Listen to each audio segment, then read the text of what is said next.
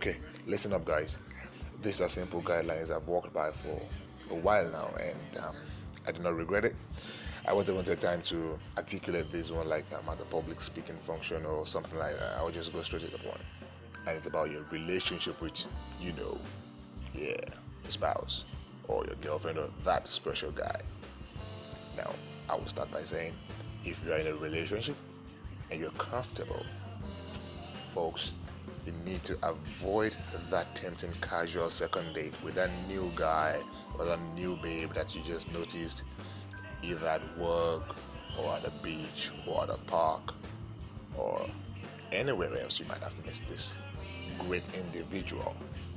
It's trouble, trust me. It is trouble every day. And why do I say it's trouble? Because it is trouble. Unless the person is particularly boring, there will always be something to talk about the second time, you know. I mean, it's a new person. You, you don't know jack about them. You want to know some things about them. And just by having that second date, you just exposed yourself to a whole lot of things you do not naturally want to expose yourself to. I mean, I can't say this enough. I never can say it enough. But secondly, you do not need anybody's phone numbers. You don't need some phone numbers. If there's no work relationship or future business opportunities to be gained, you don't need to take that baby's number, guys. You don't need to.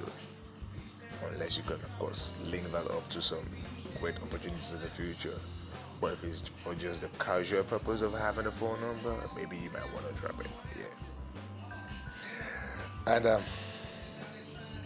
you know, no one is that no one is so so you know uh, rigid or straight here.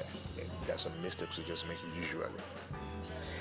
Now, guys, um, let me change let me change tone a little bit for the ladies, right? Now, how about changing digit from one of the so many you have? So this guy's been pestering you and you know, hey, what's up, what's up? And now that you have he has your attention. He's like, oh, can I have your number? Can we talk over some other time? And you're like, oh, great, we can talk. And he says, uh, let me have your number. And you're gonna give him your number, and you're gonna give him the whole correct number, and you know this dude is gonna call you to pester you, to ask you for a date, and all of that stuff. Girl, if you don't need re- that relationship with that guy, don't give him your correct number. Give him something wrong or turn him down completely. You know what?